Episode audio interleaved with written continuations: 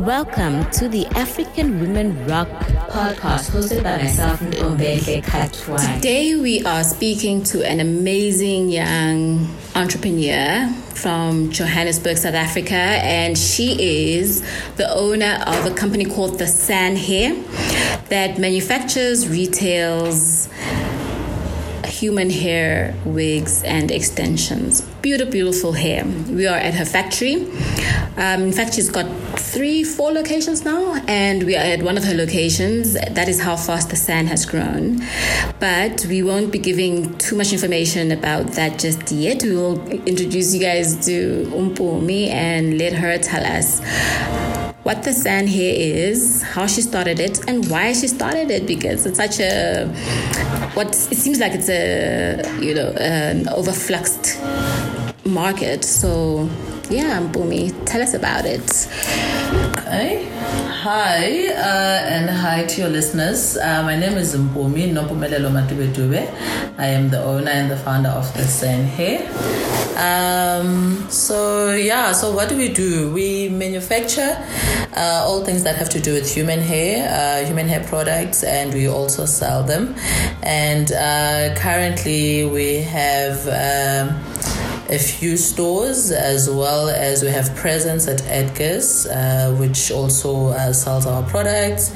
And we are also uh, very much big online. We have an online store, which is where you can also purchase our products. So basically, we just do high quality human hair products. Um, our client is uh, your affluent uh, black lady uh, that likes to look good, doesn't mind spending a few uh, thousands on a good quality wig unit that's going to last them for some time. And we just pride ourselves in just providing excellent service and a product. So, yeah, that's the short and long of it. Guys, so why this impresses me, I don't know if you guys remember a few years ago, um, Chris Rock did the video analyzing the American hair industry, and they found that the majority of the companies that are manufacturing and retailing human hair extensions in America are either South Korean or Chinese owned. Very few are African American owned, and yet African Americans are the main consumers. So in South Africa, it's the same thing. Very few people are actually manufacturing in the country, and Umpumi is. Umpumi, please tell us, first of all, what made you go into this very competitive industry that is cornered by the Asians? Um, you know it. So I think they, I would really say it's my stubborn nature because when I started doing research into this industry, my intention was not really to do manufacturing at all. Uh, when I started looking, I was like, I need hair, I need good quality hair, and I'm tired of buying this hair that uh, I paid thousands, and then a few months from now, it's like it looks like plastic, you know, like a dog. So I was like, okay, let me let me start looking, you know, and then so I think that was just the cheapskate in me wanting to bypass the the middleman and just get it from the source. And while doing my research, I um, ended up being in India. And then um, I remember asking the supplier, I was seeing bags and bags and bags of hair, raw, dirty, smelly. And then he took me to another side where he had already all this hair processed, looking nice and everything. And I remember asking the different prices, and then he was like, okay, so this is how much it is. Uh, and he gave me, obviously, it was quite pricey to buy the one that is already processed, you know, the full wig unit as we know it. And then something just asked, uh, you know, just something just uh, tapped, and I was like, how much is the one that dirty hair there how much would you sell it for? Uh, and then that's how the business came about because i realized that okay there's actually room here to get into this business. And now the next question was how am i going to do all of this? Because obviously there's machines that are necessary to actually process this hair. There was just so much. And i think that's when now uh, i started doing my research. I took like two years uh, to do the research um, understand what machinery is needed and exactly how much money it is that I needed. Um, even just getting the information was not easy because, as Domi just mentioned, this um, industry is very much um, in the hands of the Asians. So, and they are very secretive as to what their processes are, what machines they use, uh, because they are. That's just how they are. They, they, whatever it is that they do, the Asians, they just keep it within their community. Uh, but I soldiered on, and um, I got into the industry. And at that stage, I really didn't care. I was very much aware that the Asians are there and they are doing well. Uh, I was very much aware that um, it's a very risky business to go into. But at the same time, I knew that what I'm offering the Asians can't do because I wear the product every day. I've been wearing the product since I was 14, or rather, what I thought was the product because then it was 100 They used to call it 100% human hair, but it was really, um, it was the kind of hair that you can curl, you can iron, but it's not really human hair. Very close to human hair, but I started wearing those when I was 13. So I knew that I have the, the expertise that they don't have. They might have the money, they might have the resources, but I know the product and I know what the next lady wants to wear. And I think that has always been the differentiating factor, even now. My entire team, everyone knows this product. Even the guys that work for the company, their wives, they wear the product. So they know exactly what it is that they are working with, which is what Chinese can never have. Um, I remember this other time when I went to a factory that makes wig caps. Um, I went in there, like packed, like hundreds of employees, Chinese employees, and they're making wig caps. And then I wanted to check if it fits. So I just immediately took off my wig and put on this wig cap. Listen, the factory, like it was on standstill. Everyone was so shocked because it was the first time that they were seeing someone actually putting it on because they just make them and then they go. And then uh, they, they took out their cameras because they did not even see that I was wearing a wig. So I just snatched it out because for me that's normal. Snatched it out, wore the wig cap, put it on. I was like, okay, this is where we need to make adjustments. And they were just shocked, you know, because they make the product but they don't wear it and it's very rare that they even see people that actually wear the product so for us that is still our our strength, you know, uh, when it comes to how do we compete with the Chinese. We know what styles work. We are able to create new styles, and for them, their creativity is very limited because they really don't know. They don't have their finger on the pulse. Yeah. So yeah, so I think yeah, that's that's what separates us. It's that small thing, but it's a very big factor. Yeah. Yeah. So, Mpumi, by the way, how old are you? how old am I now? I'm 29. I'm 29 guys she's 21 29 she does look like a baby and Mpumi, I've known Mpumi now for maybe three years. Three years yeah. Um, how old is the San Hair now? It is uh, the San Hair is three years as well. I opened the I started the company when I was 26. Um, yeah, but I had been doing my research since the age of 24. I think yeah. I'm ready to retire now. That's how it feels. A proper millennial entrepreneur, mm. right? So let's just bring it back a bit to the San. The San, I mean, obviously, when I first heard the name, it was the San. You know, I thought the original peoples of Africa, the Khoisan, the Bushmen. Mm. Why the San Hair? So for me, so actually this name, I registered this name, uh, I think I was 23, 22 when I registered this company with this name. And during that stage, I am going through, no, no, no, it's actually when I was doing the research of this. So I'm 24 at that stage. So I'm going through this phase of really asking myself. There was this big debate, you know, of who's African, who's not African. You know, girls they are aspiring to be white because of this hair that they want to to wear, bleaching of skin. It, we were just in that era of. Um, what does it mean to be African? And I remember uh, just assessing my own life and what I value, you know, and realizing that, okay, I love this hair. Uh, I've been attached to this. I love the American culture. I follow the trends in America. I'm a YouTube person. But how does that make me less African? And then, um, even tying that to the business at the time that I was still researching and realizing that there was a lot of talk and debate. At least now it's died down that conversation, but at the time it was very strong. I remember Hugh Masekela was not hugging people that are wearing weaves. Um, in, in South Africa, it was very big. Like every talk show, they had to talk about that pro, uh, that topic as who's African, who's not African. Are you African if you like weaves? Why do you want to have straight hair? Are you aspiring to be white and all those things? And then for me, this name, I was like, okay, these are the original people. This is the original group of people. Uh, in fact, in other research, it even says that this is the original group of people even before white and black. So for me, that is, it doesn't get more African than that. Uh, like, I will claim this name. Uh, we are part of the Khoisan people. We all originate from those people. We are proud of them. These people are survivors. These people know how to hunt. These people have lasted for the longest time. And you can't take that away from me. You can't tell me what it means to be African uh, because of your own standards, because you are busy pushing me to be having natural hair or have dreadlocks, and that your own kids at home can't speak Vernac but you are on my case about how I do not look African. So, what is the true sense of being African? So, I was just going through that and I was like, you know what? We are claiming this name, we are selling a product, and we are wearing a product that is perceived to be. Uh, a product worn by people that do not like to be African, but that is not the case.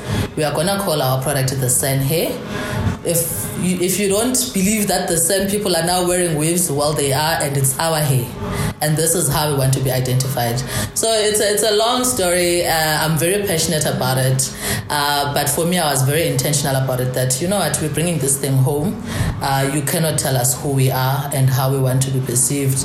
You just need to take what it is and what we say we are. Yeah. Yeah. No, I love that, and I mean, obviously, I love the whole debate around identity and what it means to be black or African. So I really, mm. I love that. Um, yeah. I like that more than that, Mpumi, also what I like is the fact that you are taking ownership of a certain aspect of um, the market. So, the one gripe I've had for a long time as a female entrepreneur myself is that African consumers are consumers but not producers, and mm. you have taken it upon yourself to produce something that black women consume, mm. whether you know, regardless of the um, the debate around that. So my next question around is around you as a young female entrepreneur mm. going into manufacturing in South Africa. Mm. Um, can you tell us what were the challenges and difficulties around starting a manufacturing business and um, why why not now outsource to the Chinese or get a Chinese mm. partner? Um, you know it, and you know that's a very difficult one because uh, I've always so for me my my my my, my whole background is I was raised by a, a, woman who's always been an entrepreneur. I think the last time my mom had an eight to five, I was probably four years old, and then after that she quit and she went into business. And um, not the easiest route. I remember many times growing up where I was wishing, why couldn't you just be a nurse? Because that that way would be guaranteed a salary every month. But that was not the case. She was an entrepreneur at heart, and she just couldn't stand being employed. Um, not the easiest because uh, she would open a business, it would fail. She would open another one. Like there's no business that she has not tried in South Africa. So. Um, so for me, I would say as a black person and as a, a, young uh, a young person, it was not really a good example of how a business should be because it was just not sustainable and we had a lot of hardships in the way. Hence, I said that uh, uh, at times I would actually wish that she had a job as a teacher or as a nurse or something like that because those guys seemed to be having like good lives, you know. But being in employment because I was employed for a good ten years being in employment and um, seeing the impact that even I, no matter how qualified I, I could be, no matter how um, well established I could be, I realized that I can't make real change. You know, I can't, when I go back to the Eastern Cape and a cousin of mine is like, here's my CV, there's nothing I can do about it, but just to tell her, no, just send it through to, you know, to this bank's HR department, try, they have internships now and whatever not. I realize that there's no real change that I can do. And I have nothing against someone who is working, you know, that is your path that you are taking. But for me, I was at that stage, I think that's when I started deciding that, you know what, I don't want to get to a situation where I'm just that wealthy auntie that comes to the Eastern Cape and then I leave them with a few hundred rand notes and then I go back and then I go back to my life. I was like, I need to make serious change. And how do I do that? And that's how I decided that, okay, I need to start this business. This is the only way that I can really make real change. The one that I actually, and I was very passionate about that. I think I made up my mind that this is what I want to do. I want to create employment. It's not good enough. I, I, yes, yeah. I wanted to manufacture. I wanted to create create employment. And the next thing was like, okay, so if I just outsource this idea that I have to someone else, how much impact do I have? How many opportunities can I create if I am lending like if I'm taking like 50% of the business outside of the country? Um, how much how much impact am I actually gonna have? And I realized that you know what uh, and I think they also my studies helped because I studied uh, cost management accounting, which is all about the factory setup, understanding how costs are divided, you know, from labor to that shared cost and and everything. So for me, it started being interesting to actually establish. Okay, so all you need is just it's not it's not that easy because one of the challenges was that you are trying to get into this industry uh, that is just fickle in South Africa, anyways let alone the industry that you are trying to tap into, which is a hand industry. And this thing has never been done in the country. So there's absolutely no reference on the internet as to where you need to go. There's like no profile, there's no business plan, there's nothing. You literally need to carve your own way and decide that this is how I'm gonna do it, and hopefully you are on the right track. So it was not the easiest, but for me, I was very intentional about it that I'm gonna do it. If they can do it that side, then we can do it. No matter how small it is, we'll just grow into it. Uh, we will do it, and I trusted that. Okay if we get our marketing right, the because the only thing that we need is just the demand for the product. So if we get that right, we should be able to sustain this as well. It's not gonna be easy, uh, but we'll yeah we'll soldier on. So for me, I think that drive of wanting to create employment and not just create minimal employment. I wanted to create the maximum employment that we can create with this business, and manufacturing had to be the only way. Because, yeah. yeah. And now, three years down the line, you're employing how many people? 50. 50 people, guys. 50, like, yeah. And amazing. just two years ago, that's we were 12. Yeah, right? yeah, just tears years ago, we were 12. And and the majority of the people are low skilled people, right? Yeah, very low skilled uh, people. A number of them, this is their first employment. Um, like I'm talking people from the age of 21 uh, up until 40, you know, uh, but a majority of our employees are between 21 and 35. Uh, so it's youth. Some of them have never worked before. Uh, this is their first employment. And for me, I get a kick every time someone says, listen, for me, I'm going back to school now. Thank you for the opportunity. I've registered for this course. I'm gonna do it while I'm working. For me, wow, like I just do flips, you know, like my heart is just doing flips whenever I hear such stories yeah. uh, of our people, you know, just advancing in life and doing better for themselves. And just them saying, listen, I'm, I'm working here, but I'm so inspired. I'm so inspired. I think I, this is what I want to do in the future. I also want to open my business. Thank you for actually opening my eyes. For me, I think that is the biggest benefit. That is the biggest thank you ever. Right. Yeah.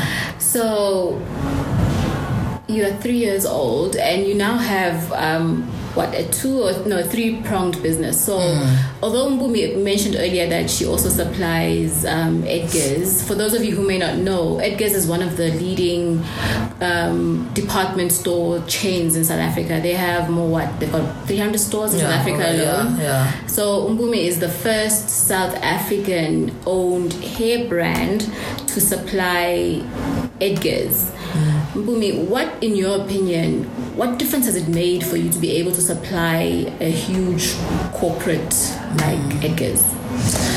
Um, you know what? This product, um, this product, and I'm very passionate about this part, you know, of this topic this product is a product that has always been important to the black female, you know. Um, even though the, the world was still sitting with the Asians, but it's a product that was acknowledged by us because it is worn by us. And for the longest time, this product has been sold in the boots of cars uh, in Hillbrow somewhere. When you want good hair, we all knew that we need to go to Hillbrow somewhere, to the dingiest places to get good hair. Why was that when we are paying so much for this product? Why can't I walk into a Sandton and find this product there? And I'll tell you now this, and I'm not trying to be political or anything like that, but my my it's always been my aim to make this product acceptable in all walks of life even people that don't wear this product, they need to acknowledge it, that it's there. They need to make space for it. In their glossy malls and their glossy shops, they need to make space for this product because it's as important as the shoes that they sell. It's as important as the underwear, as the as the clothing. So why not be in Edgar's? Because Edgar's, their target market is this black female. Uh, that is also my target market. Why is my product not there? And why are all the other retail shops not having this product? Why is it so taboo to have this product? And the reason I'm talking like this is because it was such a struggle. Because even getting into Edgar's, you would try to find retail space, and the minute you mention what it is that you are bringing in, already this agent, this uh, broker for the mall, uh, the you know that is uh, the ones that are responsible for leasing the picture that they have in their head is not a good one.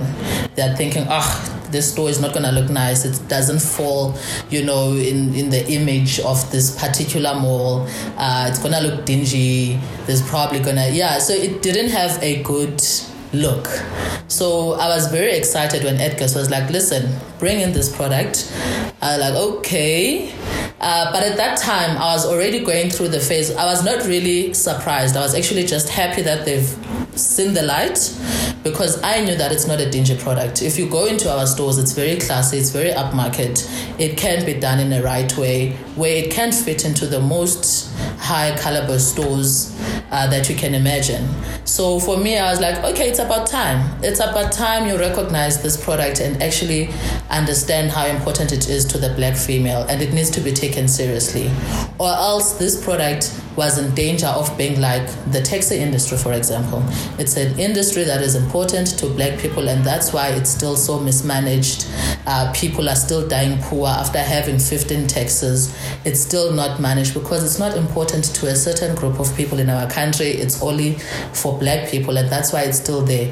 Does it not make money? It does make money. It's a billion dollar industry, but it will remain always being in the dingy corners of South Africa, being there in the taxi ranks, you're scared to go there. And for me, I just wanted to change that entire look. Yeah. You need to see it when you're walking in the Diamond Walk in Sandton. You need to see the shop. You need to see this product. Mm. We are proud of it. It's part of who we are. And if you're saying that your market is a black female, guess what? You need this product there. Yeah. So, yeah. So for me, it's it's about time. Yeah. Yeah, it's about time. It's really yeah. about time. Yeah. Yeah. yeah you know, South Africa's retail and corporate industry is so notorious for keeping out black suppliers, mm. and um, yet we are the main uh, customers. The target market, know. yeah. Um, so you also have another. So you have you supply Edgar's, which is a retail chain, which ensures that your product reaches as many people as possible. So they, you know, yeah. from Mpumalanga right down to Cape Town. Footprint, yeah. You know, the footprint is wide, but you also now have your own stores and you're planning to own, open your own stores. Yeah. Um, usually, uh, brands will either have, you know, one strategy at first. Mm. Um, but you're sort of like following a uh, sort of a high fashion where you, yeah. you know, like a Marc Jacobs, for instance, will have their mm. stores, but they yeah. supply other retail chains. Why did you decide on that model? Um, this this this um, product that we're offering, it's still so the trends are always set by America, right? Mm. And for you to and and uh, and South Africans now are in the space of they they are on YouTube every day, and before it never used to be the case. They follow um, American um, pages, you know, social social people, the Kim Kardashians, everything. I remember when we started our summer range it was inspired by you, the Kardashians. They, they, they were wearing pink hair, gray hair, everything, and both white white ladies and black ladies were like, "We also want this. We want in." You know, why can't I rock silver hair? You know, why must I always be wearing black, uh, brown hair? So for us, it, it, was a matter of um, how do I put it? It was really a matter of um, just deciding that um, sort of like being able to pivot and to keep up with trends quicker. Yeah, so you know, it's like a Nike. When you go to Edgar's, you're just gonna get the shoes. They are there. Maybe there's gonna be a consultant that's gonna help you. But when you walk into a Nike store, the service is completely different. Um, they offer a wider range. You'll find a wider range of shoes. They they have these machines that actually check your fit and check what is the right sneaker for you.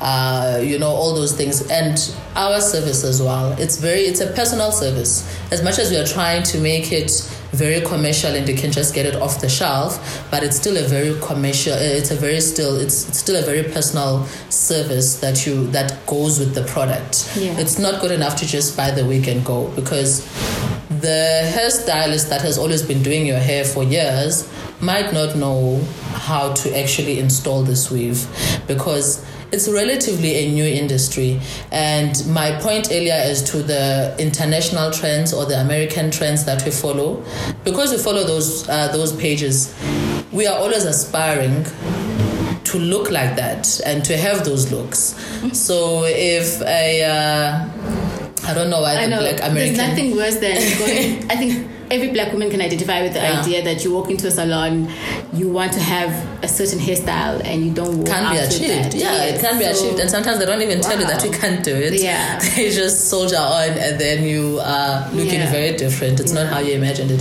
So for us, it was a matter of like, I mean, it's discussions that we are even having right now with Edgar's as to what more can they do to make this more personalized.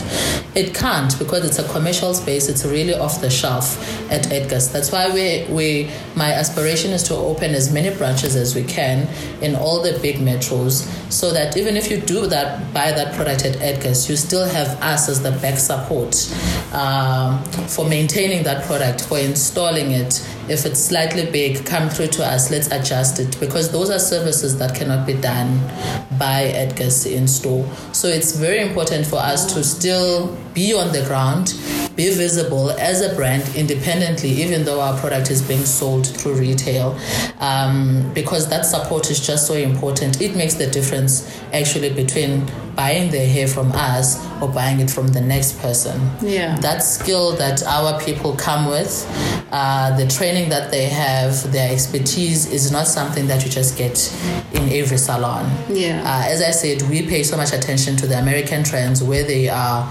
We are fully much aware on that, and we train very fast, and we make sure that we actually deliver those looks. Yeah. So um, yeah, so really, Edgar's can only be there to assist us with footprint and you know getting to the market but we also need to be there to support those people that actually do buy the service, that- Yeah. that do actually do buy the product. Yeah. Yeah. I love, love your salon. It's so classy, it's so elegant. In fact, Mm-hmm. I feel like I must first go and get my high heels on before going in there. I can't wait to share pictures of your salon um, Yeah. and your, your your your retail space um, on the website. Um, so my, you know, starting to wrap up. The the next question is around. Um, there are a lot of women wanting to go into businesses like um, that uh, that seem quite uh, highly saturated.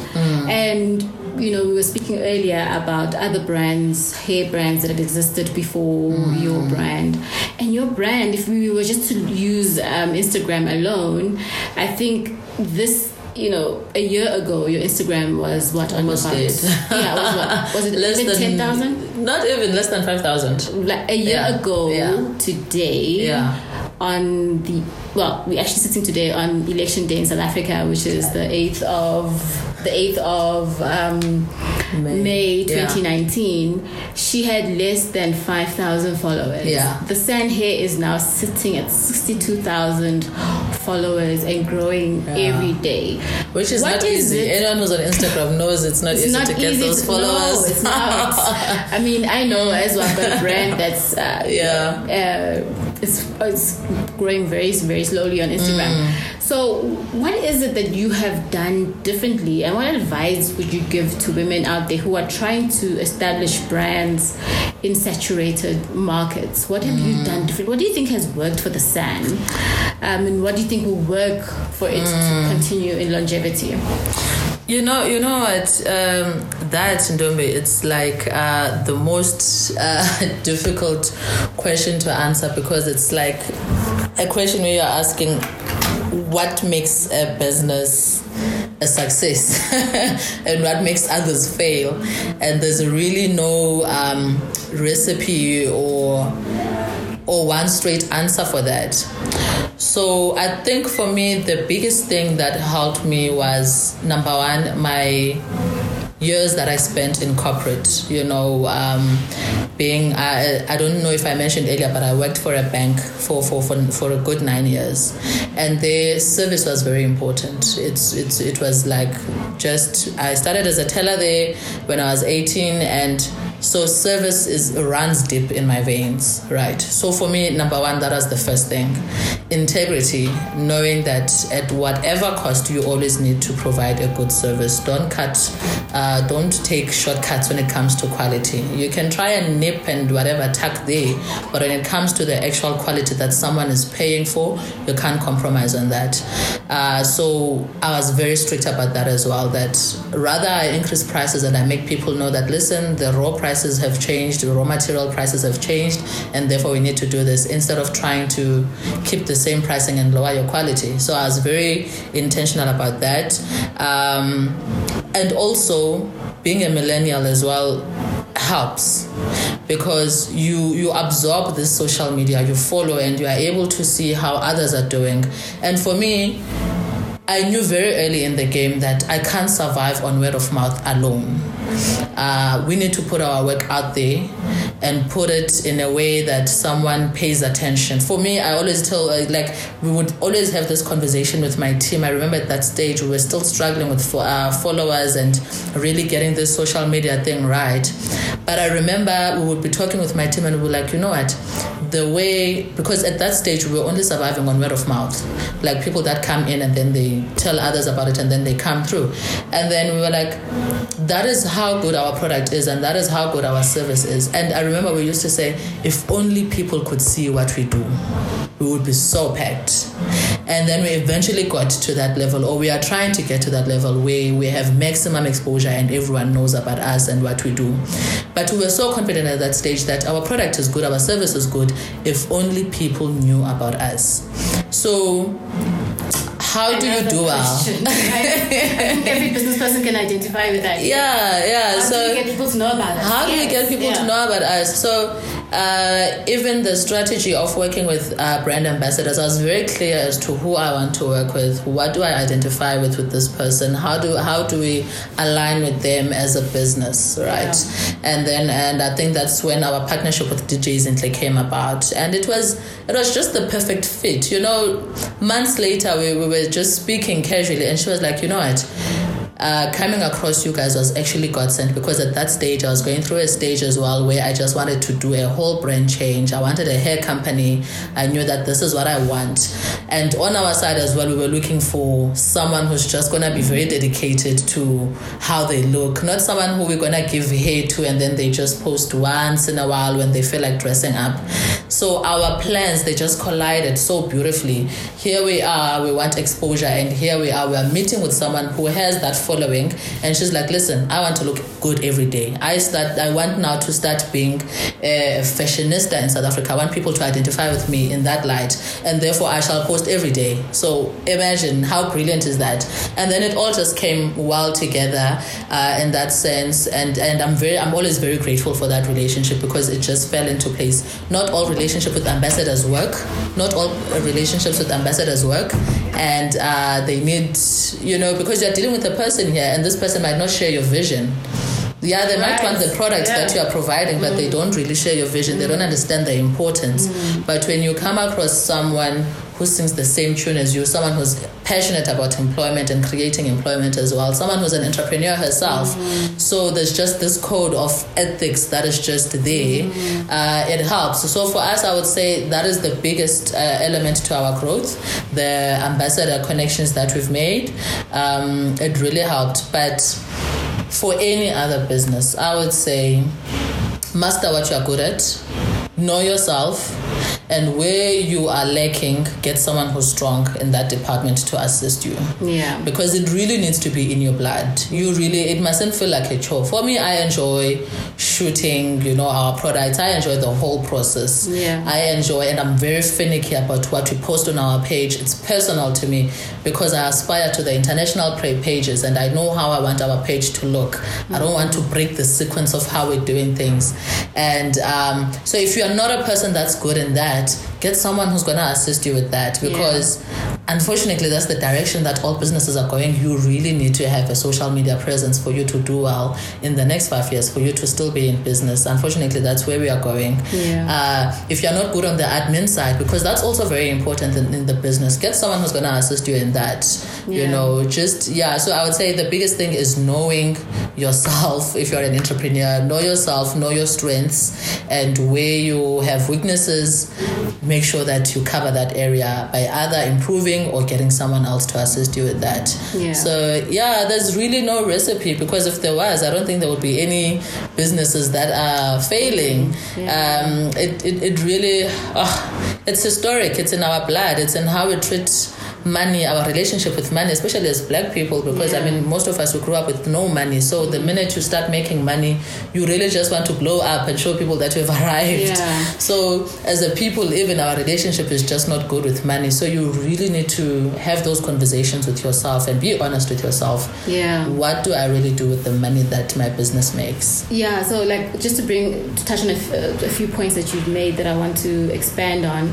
So you studied cost accounting, Yeah. and on the other hand, you're really passionate about marketing. Yeah. but you know the money side of your business. yeah You think is that a very big help in getting a business, guys? Like this business has grown organically, by the way, Yeah. and but very very quickly.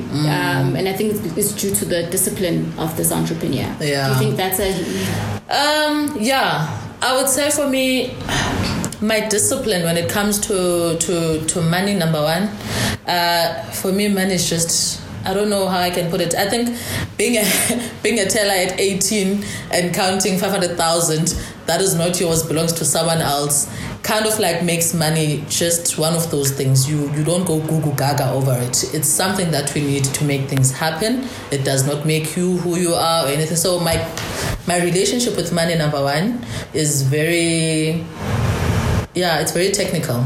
We need it for what we need it for. It's the lifeblood of the business? it's the lifeblood of the business yeah. So you can't mismanage that. Numbers it helps that i know numbers and i know how the numbers need to look for the business to be in place in six months Yeah. and not struggling. Um, my studies uh, really helped me um, to actually plan ahead, even if I don't actually sit down and say, now I'm making a six month plan. But I'll be walking into the factory and I realize that, okay, in the near future, that needs to be fixed, that needs to be fixed. I'm always thinking ahead without even being intentional about that. Um, numbers, I don't really enjoy them. That's why I stopped being an accountant. I don't really enjoy them. I get someone else to do them, but it helps that I know them. Yes, Yeah. it helps that I know. Uh, marketing, I really love. I really love, uh, you know, creating strategies as to how, you know, to make our business more relevant to people. How, yeah, strategies that I enjoy. Mm. Right. But knowing numbers is definitely a plus. So I would say if you're an entrepreneur, you really need to be interested in that. Yeah. You really need to be interested on that side of the business. Okay, final two questions. So we, we you touched a bit on the fact that you focus a lot on quality. So you spend a mm. lot of time going to China. Mm. You actually learned how to make wigs and weaves yourself in mm. China before Yeah. coming to teach people here. Yeah. And you go every few months to China Yeah. to look out Yeah. for the new trends. Yeah. So tell us the process. I think we mentioned off air that you've Yeah. Mm. changed suppliers a few times. Tell us the process. Why does it matter, and how did you develop? How did you come to know Mm. what quality is, and you know? Uh, So the, the, the, the thing is, whether you like it or not, the Chinese they are, they are the pioneers when it comes to this, and not just hair, but just manufacturing. In, in you know in totality, those guys they know what they are doing. They they have processes that have been there that work. Hmm. So if you are planning to go into their space, you need to know what you're doing. So I spent like a month in China uh, where I was being trained on how to use the machines because that's also where I was buying my machines. Sorry, were you pregnant at the time as well, or did you have a baby, like a small baby? Uh, I had a small baby. My baby was three months old. Wow. It was it was the craziest time ever. It was very emotional. I remember a few times I had to stop myself from changing flights and be like, "Listen, I'm bouncing. Thank you." It was very, and I mean that is that is my first child, and I was a new mother. But you know what? I just had to because I knew that we need to start doing this as soon as possible, or else we are just like any other company in South Africa, and that is I didn't want that Mm-hmm. because there's a reason why I, I started the San Hair. Uh, so being there and uh, seeing how they work really helped me fine tune our own processes. It was important for me to be there. So their involvement comes in the sense that there's still things that they do better than us. There's things that uh, they've mastered in the sense that something, for example, like doing a frontal, that would take us like a good week to actually do just one so tell me how would we price that so there's certain things that you still need to have them do on their side but you very you need to be very particular and be very on point about the quality so you source your own raw material and then they process that those particles for you and then they bring it into the country So what informs you? You said you've changed suppliers a few times. Yeah. What informs you to change? So the minute I see that the supplier that, I, and luckily, um, I feel that when compared to other people and how often they change suppliers, I've, I've actually had a good run. Um, How many times have you changed? no, just twice. Okay. it's, not, it's not bad. Just twice, which is a very good record in this industry because, uh, so for me, whenever I feel that quality is being, uh, uh, you know, compromised or I'm dealing with someone who's not really honest, uh, you bring them this raw material, they mix it with other stuff because they want to get bigger quantities, then we are stepping on each other's toes then. And for me, uh, I don't even give you notice. I cut you off right there and then and then move on to the next because there are, you know, honest people out there that have the same ethics as you, you know, and everything. So for me, that is the number one thing when I'm dealing with a dishonest supplier or whatever because it affects me and it because I wear the product. I don't launch something that I have not worn. Uh, in fact, on most of our pictures on social media, I'm actually the one that's actually modeling there. I wear the product. My sisters wear the product. My sisters are in the company. They'll tell me, listen, what you are bringing in now is not it. Go there and check what's going on. So I'll just rock up to the factory and I make a surprise visit. Okay, so we gave you this raw material to do these frontals. What's the setup? Can we see them now? And uh, so for me, that's why I need to go there so um, often. But I also do a lot of things there, like our wig caps are done there because they need to be specially made. The material that I use on our wigs, it needs to fit most heads, you know, and not Asian heads. It needs to fit South African, you know, Yeah, women yeah, heads. have our big heads. with, with hair as well, because we also have and we also have our own natural hair that yeah. we plait below. So um, you can't just use the method that everyone else is using. Yeah. As I said, the Asians do what they think they know, and you know they they don't really know the market like we do. So I have my wig caps done there. So I go a lot. Uh, our packaging is done there. Unfortunately, I would love to do it locally, but it's still done there because it's it's much cheaper. You know. Um, so there's so many things that are done there for us. Um, a lot of our branding is done there. The wig caps, the frontals, we have them done there as well as the closures. And then this side we just do the construction of the bundles and the wigs. Okay. So and that is really to just reduce our co- our, our our costs and therefore reduce our selling price because if we did those services locally, oh It yeah, it would definitely escalate prices. Mpumi, do you think the South African consumer that buys your hair, do you think they care? Do they even know that you manufacture it yourself? Do you think that they care? Do we care? Do we care? You know? Um, I think for us, you know, um, we are getting to that stage, and and I'm happy because you know Americans have been there. Mm-hmm. Americans are, are in a phase where it's important for them to use black suppliers, support black businesses, and you'll hear an American saying that my lawyer is black, my doctor is black, this is black, everything is black because that's how I want to do it. You will see YouTubers doing videos and they will be saying, on this video, I'm purely using makeup products that have been created by black companies. They are doing that. They're at that stage where they are just so proud about what it is that they, who they are, what they can do, and the products that are actually done locally in America by other black, you know, uh, black people. Here in South Africa as well, not necessarily that black conscious thing, but we are also getting to a stage where we are much more aware of products that are done locally, products that are done by black suppliers, um, and we are getting to that stage of actually believing and accepting that you know what our products are as good as the next product that you find in the market there. Uh, and and that helps.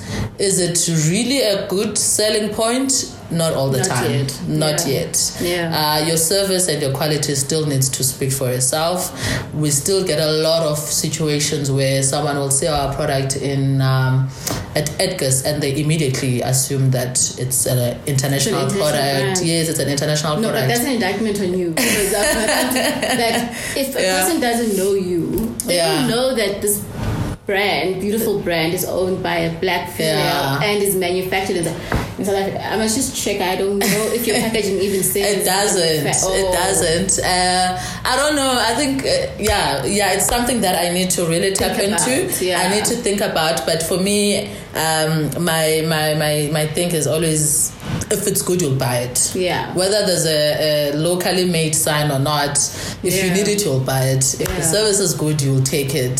Uh, but I think it's something that we really need to go into. Really, you know, preach the story of who the San is, what makes the San, because I think to some people that really is important. Mm-hmm. They really need to feel that way. And you've been teaching me that a lot. Okay, my last You've been teaching that way, What yeah. is the big dream Mpumelelo, no, Mpumelelo has for Mm. the San? Um, wow. As I said, I'm not really big on planning. Like I have plans, but I yeah, I don't jot them down. So definitely expand more into South Africa. Have more of our own brand stores. Um, with not just having brand stores and just blowing them up quickly because we can, but having brand stores that have people that are properly skilled so that whether you go to uh, at the San Hair in East London, you get the same service that you would get in our main branch. And that is the hardest thing, I, I would say, uh, getting the skilled people because it's a, it's a new thing and um, it's not like just a salon where everyone has salon experience. It's a new thing. We are teaching something that is new. So for me, that is the biggest challenge, but we are working on that. So obviously, getting the brand stores throughout South Africa, a number of them in all the metros, and uh, expanding more into Edgar's. You know, fine tuning that relationship, dealing with whatever challenges that we have on the way, making sure that we have skilled people even at Edgar's to give proper advice to people when they are coming in. That is important. Launching nationwide because currently we're in five provinces. Launching launching nationwide, SADC, you know, because they have presence in even in Southern uh, Africa, Southern yeah, Africa, yeah. yes. So we want to be in that space. That is part of the growth. The other part is just having a full on working online store and we have done so well even on our online No, store. you're getting orders from America. Yeah, we're getting That's orders from. America. It's crazy, and you would think that those guys are the hub of hair, and yet they are buying from us. So I just want, and you know, South Africans are very new to this whole online thing, Mm-hmm. online store thing. So for people, someone who's sitting in PE to trust that what I'm ordering right now online, I'm spending five thousand rands, is what I want, and the quality is great. That is a big milestone for any business, and especially in our industry, because people want to touch and feel. But um, so you definitely want to be strong in that because it's it's really it gives you presence even in places where you are not there as yet Yeah. and people can get to uh, experience your product even if you are not there as yet so Mm. definitely expanding on that online What uh, about franchising into Africa? Even if We've uh, had a lot of requests. Wow. Yeah, we've had yeah, Yeah. we get requests every day about that. I still want to rather do wholesale.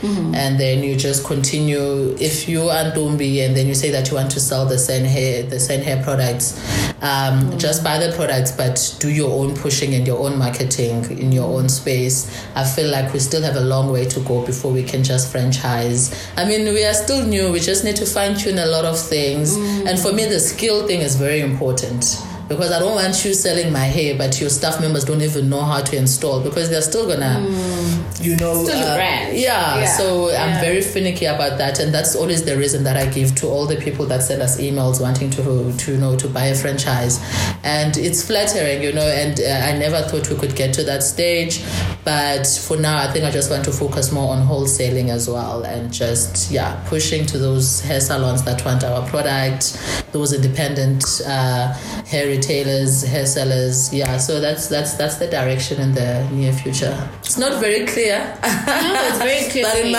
head, it's yeah, clear. Yeah, you know, it's very clear to me. I'm so excited about this, Malelo. Like, I Thank mean, you. hair is something we we all get born into, we grow up Mm. into. So it makes sense for me to see a black female in manufacturing, Yeah. in all aspects of the hair Yeah. industry. So I'm very excited. Thank you so much for sitting down with us. And we will have visuals and a little video for you guys on the AfricanWomenRock.com website. Thank you for joining us. Wow.